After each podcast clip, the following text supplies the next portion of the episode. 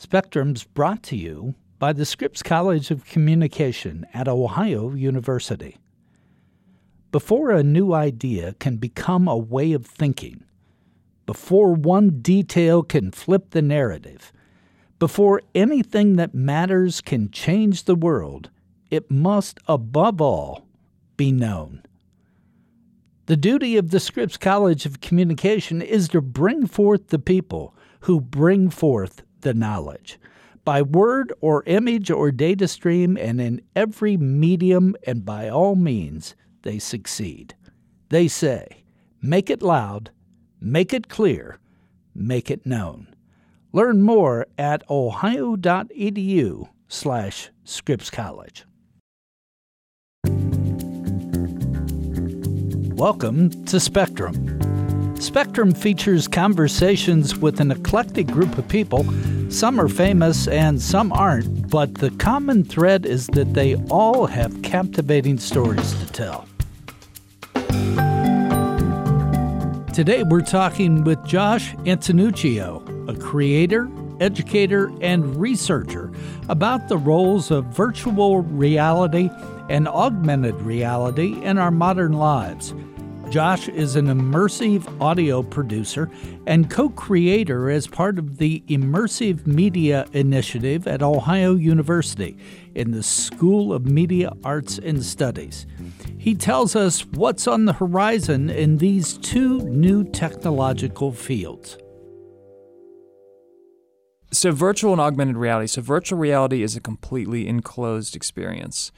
Um, visuals are enclosed. So essentially, when Palmer Luckey designed the first Oculus Rift, it was off the shelf parts with essentially ski goggles. So enclosed visuals and totally enclosed, uh, what we call closed design headphones. Augmented reality allows um, the user to have something over their eyes that would resemble uh, like the early iterations of Google Glass, where you're seeing through and then you have holographic representations that are over the actual environment. Some people refer to that as mixed media. Um, you know, we use the, the term immersive media to kind of cover both areas, but that's the general kind of breakdown of category. Do certain applications work better in one area than in another? Well, anytime you want to have a user that can interact with things in the actual world, you're going to see augmented. For instance, um, we're part of the design teams that are working to do testing on the Microsoft HoloLens. And the HoloLens essentially looks like futuristic ski goggles. There's no closed design headphone, there's actual speaker ports by uh, each of your ears. And so, for instance, some of the demos might have you walking down a hallway and you could be in, in the center of Rome. And literally, you're walking through Rome, but you can see the hallway you're walking through. Uh, you can have people around you speaking Italian. Literally, holographically, the floor drops out underneath you so that you can see the excavation and the archaeology into the history of the city. So there's all kinds of interactions that happen uh, in your actual world. The other thing you can do is you can have holographic uh, placeholders in your environment. So imagine that you're in an office space and you have a HoloLens set on, and instead of having a computer in front of you, with let's say seven windows on one monitor, you could actually take those and holographically stick them onto the walls of your office. Um, so if you wanted to show a video to a colleague, you could literally drag that out and show them on the wall. It's not on your screen anymore. But those are things that are inter- interacting with your actual space. Virtual reality, you know, there's a lot of applications that are going to work much better for that. For instance, if you want having someone to have a completely separate experience from the actual environment that they're in. So, for instance, you know, one of the ones that we run is Star Wars. You want somebody to be on Tatooine fighting the Imperial force, like they're completely cut out of the environment that is our motion capture lab while they're doing that. Um, now, there's a lot of applications for that in terms of like uh, healthcare or um, history or language study or entertainment, where you want to cut somebody totally out of an environment and basically in a sense, trick their brain that they're somewhere else other than where they're sitting or standing. So you can certainly have an immersive language uh, experience. Mm-hmm. Uh, and there's and that field right now is exploding. In fact, I just sat in on a uh, review of a student that's proposing to do just that uh, in Italy uh, in spring talk about some of the applications you, you and, and your lab are working on in the virtual realm. So, in virtual reality, um, well, I mentioned healthcare. So, we're doing partnerships and have possible other partnerships come up in 2017. The most notice, the most recent one rather, is uh, Grant Healthcare, where uh, they can't have upcoming surgeons in training in the actual trauma uh, center while they're doing while they're having patients come in. So to help them expedite and have kind of a, a, a greater depth of training, we worked with them to provide immersive shoots inside of the trauma center while they had patients there. So we had two um, uh, PixPro Kodak uh, 360 cameras and we used uh, what are called first order ambisonic microphones. They're, they capture in what's called a tetrahedral fashion. So you can then go in after the fact, uh, code that audio so that it locks in place. And therefore, you have a sense of uh, directionality. You can establish location. Um, so, again, then you can have s- students come in after the fact, put that on, and actually feel like they're standing next to the surgeon that's you know directing that particular uh, session in the in the trauma unit. So, so certainly a, a learning tool mm-hmm. then for uh, people who can't be at a location, but now they can be virtually. Right, and I mentioned language before. And that's one of the many areas where you could have incredible immersive opportunities for training and development in any language you want. Um, instead of having to go to a foreign country or be in, let's say, a study hour for conversation, you can literally go to the country in VR and practice language. Now, uh, I could be wrong, but but help me out if I am. Uh, augmented reality seems to me to be more of an extension of some of the things that we already do. Mm-hmm. Uh, whether it's uh, when you talked about putting things on the wall to share with colleagues uh, from your computer, I mean, to me, that's not much different than taking a white sheet and taping it to the wall. Mm-hmm. Right, I've right. been in many environments that had walls, you know, taped solid with with white sheets. But but this is a a, a electronic technological way of, of doing the same thing. Mm-hmm. So augmented, uh, uh, that word really resonates with me because it seems like it augments some of the things that we already do. Right. So, for instance, in medical, let's let's stay with healthcare. Like, let's say, for instance, I, I don't want to bring a cadaver into this room to show you uh, something uh, anatomically or whatever. But in in augmented reality, conceptually, what I could do is we could put on a HoloLens, for instance, and we could lay the body out here, and then I could actually take organs out in free space and we could look at them together. We could expand the size of them. We could get down to the cellular level in free space together. And so it presents an incredible tool, as you said, to augment already existing tools, but to make it even more powerful. So I know you're interested in, in sound, and you're mm-hmm. part of uh, the virtual and augmented reality is is capturing and delivering the sound mm-hmm. quality to to uh, to really replicate what a person's environment should be. Uh, is sound not as important in augmented reality as it is in virtual? No. Um, well, let me say one thing about augmented reality just um, to establish this that augmented reality is still very much a yet to be developed technology. Okay. There's a lot of companies that are doing work in it I mean, uh, go back again to Google Glass being the first kind of generation of that, and right. that failed for a number of reasons. But the broader holographic technology of augmented reality that people like Google via a company named Magic Leap, um, Microsoft, Apple. In fact, if you look at all the immersive medias, Tim Cook has said on record that of all those, augmented reality presents the most kind of lucrative way forward. Uh, that still is not in the broader marketplace quite yet. As a concept, it certainly is. Magic Leap has raised over a billion dollars, but even they've fallen under criticism lately for not putting out some kind of product yet. They've only put out kind of video uh, these oh, I've seen the videos. Right, The and- videos are amazing. but like people like MIT and others have said, well, and they've even come out and said, well, some of those were created with cinematic effects. That's not necessarily the the user view of actual products. So that's all just to say that that's still very much in an R&D phase. Augmented reality is. So in terms of how sound plays in those in with those things, I was in Los Angeles uh, at the end of September for the first ever uh, virtual and augmented reality audio engineering society gathering, uh, where basically all of the audio development teams and kind of the key players were out in one place to talk about this field. And actually, George Sanger of Magic Leap, who's their audio supervisor, was talking about how in augmented and VR, that sound is more than 50% of the experience. So it's going to play even more of an important role in these technologies. And here's one of the reasons why. Let's just take VR as an example. When you're in virtual reality and you're completely closed off, both uh, with headphones and with the the, um, the goggles in place, if you close your eyes, uh, the only thing you have to guide you in terms of where things are, where you are, what's happening, is the sound.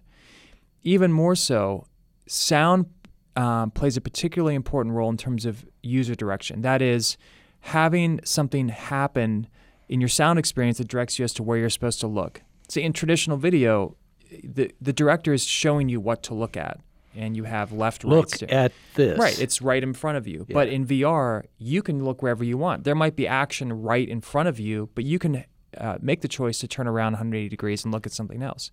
Now, there's something that's key to the story, the experience that the user needs to look at. The sound is actually what directs them. Hey, look over here. You hear a voice over your right shoulder. You turn around and you direct your vision and your attention to that.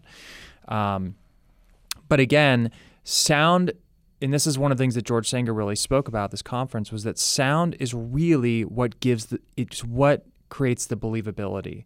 That you can localize things, you have a sense of boundary, that you have a sense of space, that things are believable in terms of your perception. The visuals are very impressive, even in the earliest designs of like the early design kits of the Oculus Rift. But it's the sound development where that's where it becomes very immersive and very uh, compelling.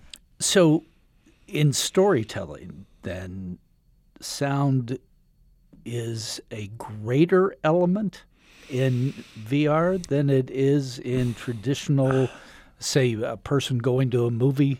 Well, I I think there can be an equal weight. For instance, if I were to go to a horror movie in the theater, one of the oldest tricks in the book is to just to throw a loud, unexpected sound Right. at people to jolt people. You know, I- in VR. Uh, and and well, let me go back to that. And even more so when you go to like a to any kind of film or you watch traditional uh, television or you know current narratives, sound is incredibly important, and the sound design is uh, holds as much weight as as the visuals do. Steven Spielberg himself even said that he would have no career would it not have been for John Williams. So you start taking things like music and dialogue and effects, and the, our team has basically developed a fourth aspect, which is the environment. You know, traditional sound development is DME, dialogue, music, effects. We've added a fourth and a second E, which is the environment. That is how you're capturing a believable spherical environment to put people into. So in VR, I actually think it's, I actually do think it is more important in some ways than the visuals because you have the choice to close your eyes in VR. You can you can say I don't want to look at this, but the sound still has to hold forth. You can't shut your ears. It always has to be an ongoing. So, if you're in a jungle, if you're in a city, if right. you're uh, in a school, Mhm. uh, it, it has to reflect that without any visuals at all. That's right. And that starts getting into the physics of sound, how things actually feel in space. And there's an, an incredible amount of research that's now being done. It has been done over the last few years. I mean, really over the last few decades, but even more so right now that, that they finally have found the tech that seems to have resonated with the marketplace. When you're working sound in a VR world, is it more important how you capture the sound originally or how you display the sound? Mm-hmm.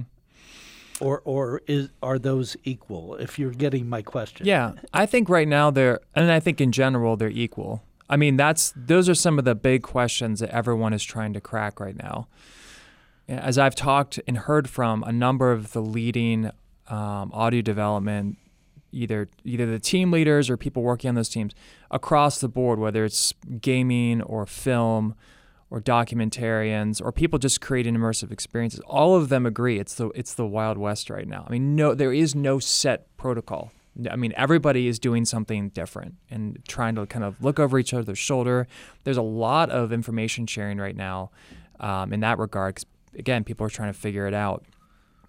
But I guess to your point, you know, right now those are the two big questions. How do you accurately capture for VR? And as I mentioned, the ambisonic microphones. That's kind of one of the uh, ways that people. What does that mean? So ambisonic microphones just uses more than one microphone to capture. Okay. Let's just say spherically. There's first order and there's high order, higher order ambisonic microphones that use upwards of, I mean, 64 microphones in some cases to capture. Got it. Okay. So that's the one thing. So yeah, the capture is big. The other thing is that traditional film and TV location capture, you know, you can put the whole crew behind the camera, have people with boom microphones, you can use spot mics. You can't do any of that because the cameras in VR are capturing everything. In fact, I heard from one team that was shooting a piece for Ray-Ban and they were shooting this couple on the beach and when they said action, they had to run down the beach and hide in the hotel because you can't be anywhere within sight based on you know how, how many pixels you're gonna be able to discern at, um, in playback. But so that presents a whole nother challenge: is how do you make all of the technicians on set invisible? Now on the playback side, you know how do you how you create a locked environment that is that the sound is following um, a, a head movement how you place things in space, that the uh, physics of the environment match your expected perception of it. All those things matter in terms of the believability of the experience. But what's really exciting right now, and, you know, some people have said, well, you know, it's it's good, but it's not great. And there's been, you know, you hear some criticism, but what is incredible is that we are just at the very beginning. And right now, even within the last 18 months, where you've had let's see, three development kits and then uh, a consumer version of Oculus Rift, the HTC Vives, um, Samsung, and the kind of other devices that are out there. It's already incredibly impressive where we are right now, and it's only going to grow. So we hear with our ears in an anatomical way. Mm-hmm. Let me just use that word. I don't know if it's correct, but but do you have to capture sound and playback sound in an anatomical mm-hmm. way? And yeah. How, how is that different than the way you used to do it? Yeah. So, I mean, for instance, music. Uh, or if I just listen to something on earbuds right now, it's just in left-right stereo. It's not um, it's not taking into consideration a creation of an environment, right? So humans here, we have a binaural way of taking things in, meaning that we basically have two omnidirectional microphones on either side of our head, and we have stuff in between our brain. So the capture and playback is basically trying to replicate in binaural. So, and if anybody if listens to this wants to just hear what it sounds like, just put on your earbuds, go to YouTube, and type in binaural haircut or binaural recordings, and they capture with dummy heads with binaural recordings and then you can hear like it sounds like the scissors on the haircut are going over your head and it creates a sense of dimensionality. Same thing with there's one with like bees buzzing around you. I mean it feels like they're flying all around your head. Um, so there's a lot of experiences you can get online just with regular headphones that will will do it.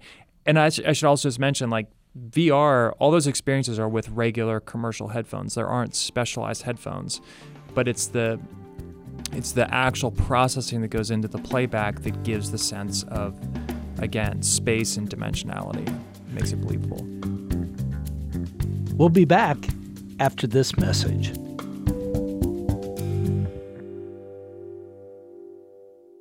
At the Scripps College of Communication at Ohio University, students and faculty aren't just ready for change, they're hungry for it.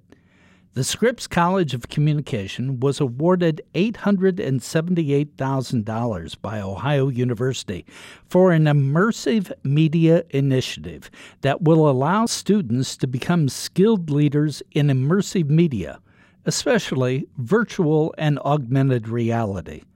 The college's Game Research and Immersive Design Lab will serve as the hub for the initiative and provide several million dollars worth of equipment, processes, intellectual property, and award winning scholars and partnerships for the project. Learn more at ohio.edu slash Scripps College. We've seen t- advents of technology, and oftentimes they have become generational, Mm-hmm. and uh, different age groups use them differently. Is that the same with VR and, and augmented? You have small children. Mm-hmm. Do they react to it differently than you do as a middle aged guy, than I would as an older guy? Mm-hmm. Uh, is there a generational difference in how we react?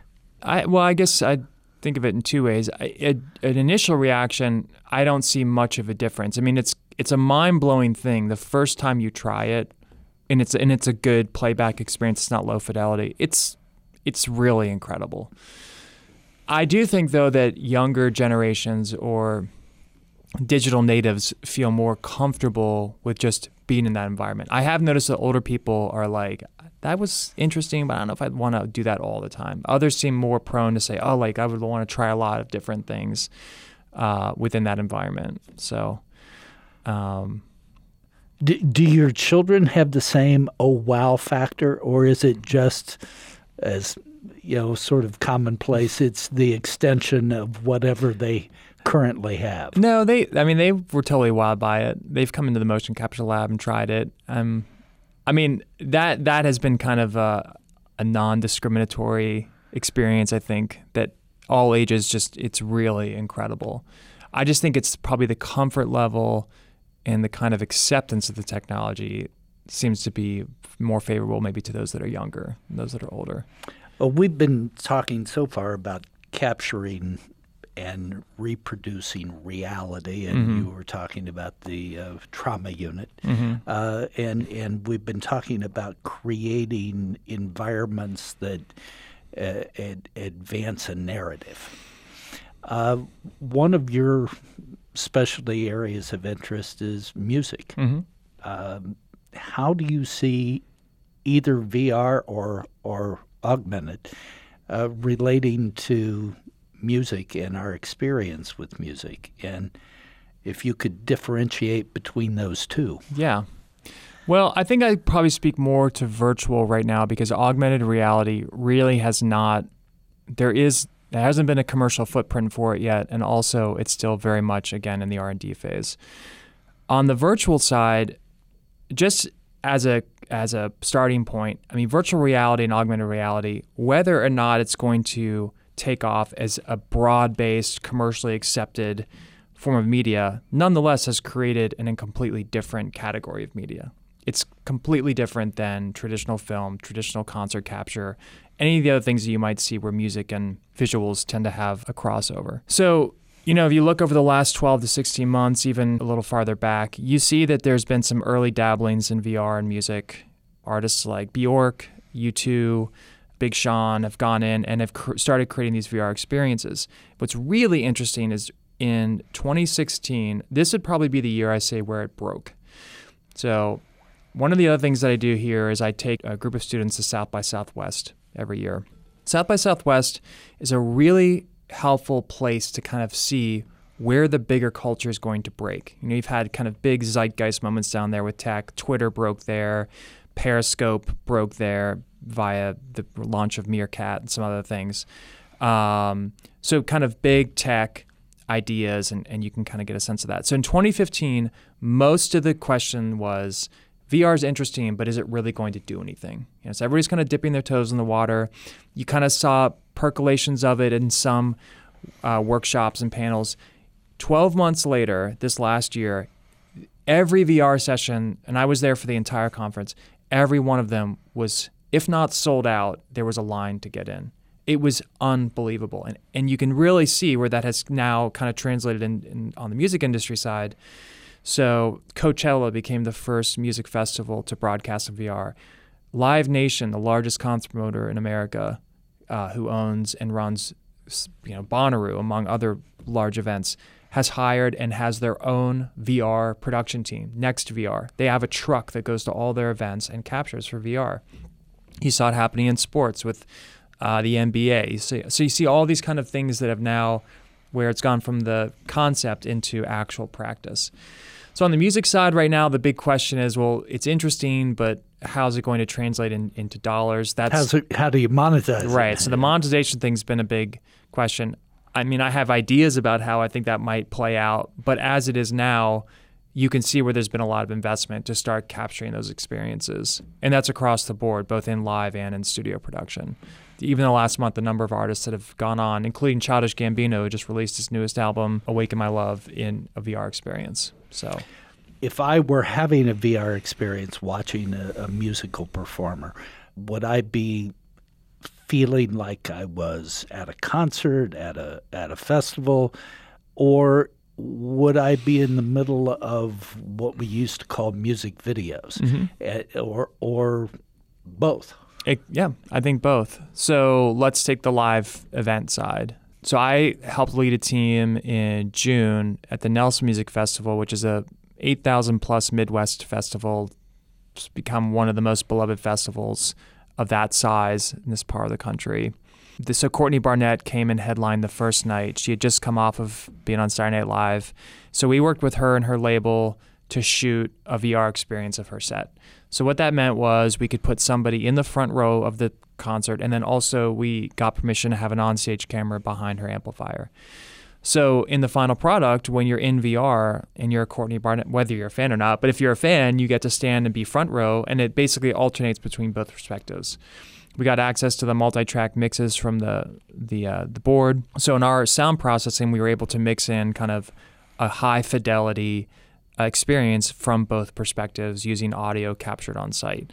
And that's become kind of a model for people looking to do the live event experience. You can take people to a concert of an artist that they love or a performance and put them in that experience with them.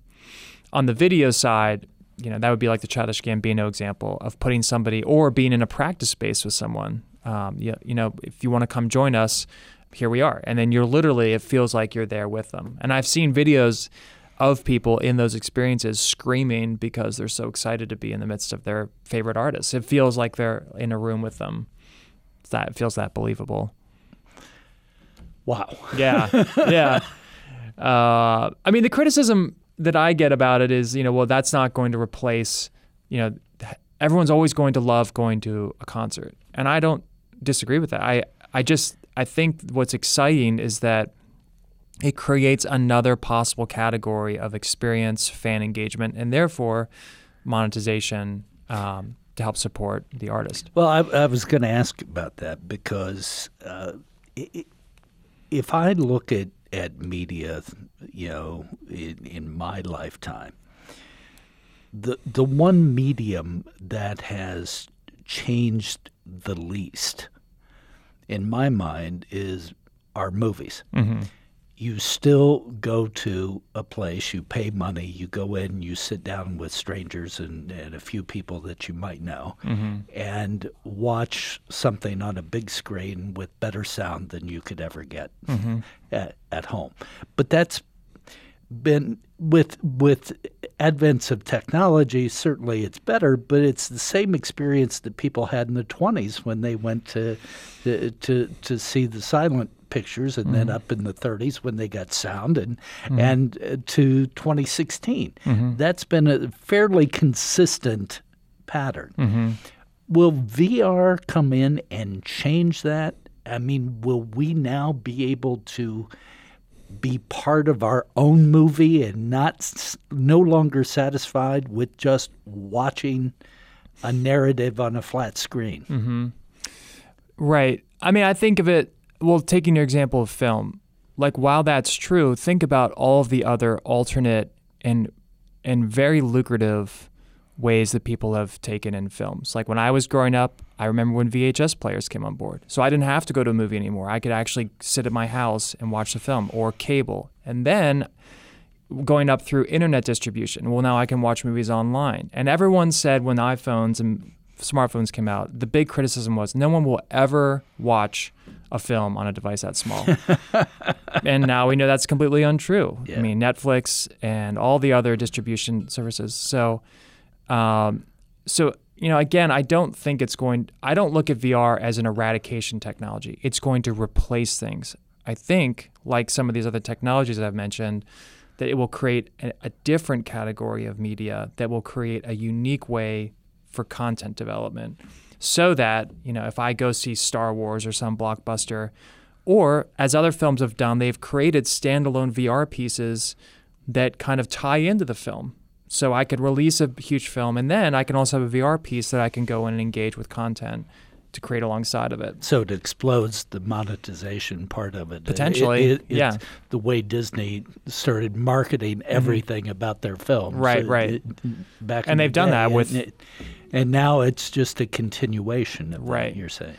I mean, I mean, I, you've probably seen the advertisements for some of the VR games for like, you know, for Star Wars that are coming out right now. I mean, can I sit in my house and be a Rebels star pilot? And I mean, it's I mean, you can see where you can develop these very engaging entertainment pieces. There, there's an easy pathway to see how that's going to be a production pipeline unto itself. Well, I want to wrap up, but I've got two quick questions, sure. and and uh, to get you to sort of speculate a, a bit. Opposite sides of the same coin. Uh, when you think of VR and augmented and you're you're you're pondering about it, what excites you the most? And what worries you? What what is it that nagging thing in the back of your head that goes, eh, I don't know? Well, it's actually two sides of the same coin. What excites me the most also concerns me the most, and that is that we have so little understanding right now about how it affects your your brain about how it affects your memories, about how it affects long term um, what the effects of it are. So let me give you two examples. In one case, I can have a person who has PTSD or has had a stroke or um, needs some kind of cognitive development tool. And so you enter VR in, and it provides this amazing controlled opportunity to provide a service to either of those a person in either of those scenarios. Right. And there's already that's already happening and has been happening for a little bit now. But on the other side of that coin, if if a VR experience is powerful enough to rewire your brain in a positive way, then the os- opposite is true. And that is that it could traumatize somebody. You could take somebody to an experience that is way too intense or way too real. Um, or induces anxiety or panic, or I mean, there's all kinds of ways. And I, you know, nobody knows what the long term effect of that is. It's that's probably more my concern than you know. I've had people say, "Well, aren't you worried people are just going to tune out the world?" And I mean, that already has happened. Look, walk down the street. yeah, you know that's already going on. I think the bigger question is the long term. How it affects our ability to discern. Uh, I guess in some ways reality. And I'll give you an example. I mean, my one of my kids, I took them to Tokyo in VR, and uh, um, and it's just it was a real simple experience. Somebody took a 360 video camera and walked through downtown Tokyo, and it kind of faded between different experiences. Nothing nothing intense, just scenes of Tokyo. And uh, about two months later, I think it was. Uh, they came to me and they said, you know, I had a memory I was in Tokyo, but I realized that I was actually when we we did that VR thing together. And so, uh, you know, they actually have age warnings on these devices, but you know, as we know with all things, it's really going to be at the hand of the whoever's supervising a child. Um, so I don't know. Those those experiences in VR are very believable. They're very intense, and so I think where there's excite, I have excitement, and I think there's a huge uh, opportunity to really help people and provide innovative, educational, entertaining experiences. On the other side, I think that you have to be very, very careful about what you introduce people to because it, it can be really frightening. I mean, I can I know for myself, I cannot do a horror experience in VR. It's just so intense. I tried even with the headphones slightly on and the goggles slightly off, I could not do it. It's way too scary.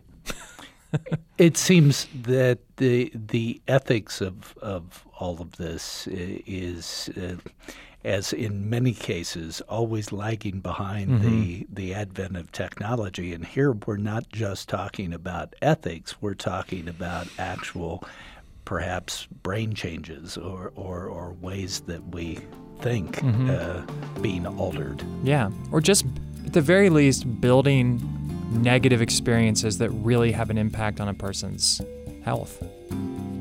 Josh, thanks. Thanks so much, Tom. Today we've talked with Josh Antonuccio, a creator, educator, and researcher in the fields of virtual reality and augmented reality about their future applications in our lives.